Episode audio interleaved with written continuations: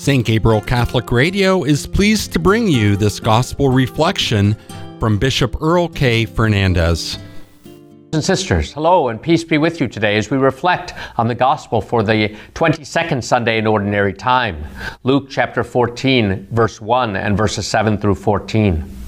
So, a couple of weeks ago, we heard Jesus say, The last shall be first, and the first shall be last. A common theme in St. Luke's Gospel is the idea of a reversal of fortune. We see this in the Gospel today.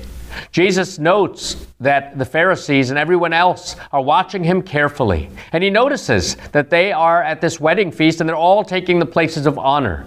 Last week, of course, he had warned against external observances. Now he wants again to show that going through religious practice or taking the highest place is not enough. He says, Those who exalt themselves will be humbled, and those who humble themselves will be exalted.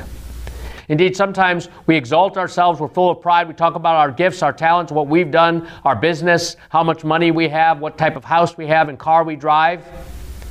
What does that mean to the Lord? Sometimes being filled with our own pride makes, makes us think that we're independent of God, independent of our neighbors. We can go it alone. Sometimes we become narcissistic. Sometimes we're filled with ingratitude. Well, we have nothing really to be grateful for because we did everything ourselves. Jesus doesn't want that attitude for his disciples. Rather, he wants them to be poor and humble, reliant on the charity of others, reliant on his Father's gifts reliant on the gift of grace at work within us? Do we appreciate our talents as gifts from God?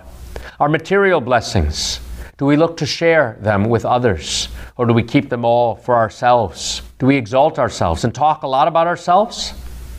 Or are we more like Mary, who talks about God and what He has done, and how she has been blessed, and how God's name should be blessed forever, for His name is holy?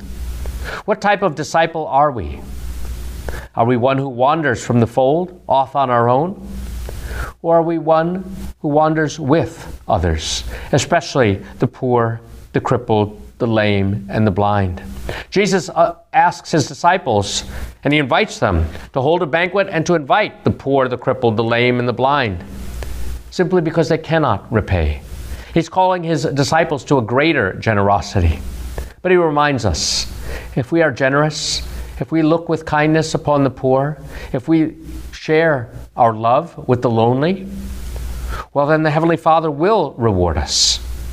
You will be repaid at the resurrection of the righteous. Glory in the flesh, eternal happiness with God. What greater exaltation could there be than that? What greater reward? May this reward be ours always. Thanks for joining us. If you'd like to listen to this reflection from Bishop Fernandes again or share with others, please visit the Bishop Fernandes podcast page at stgabrielradio.com.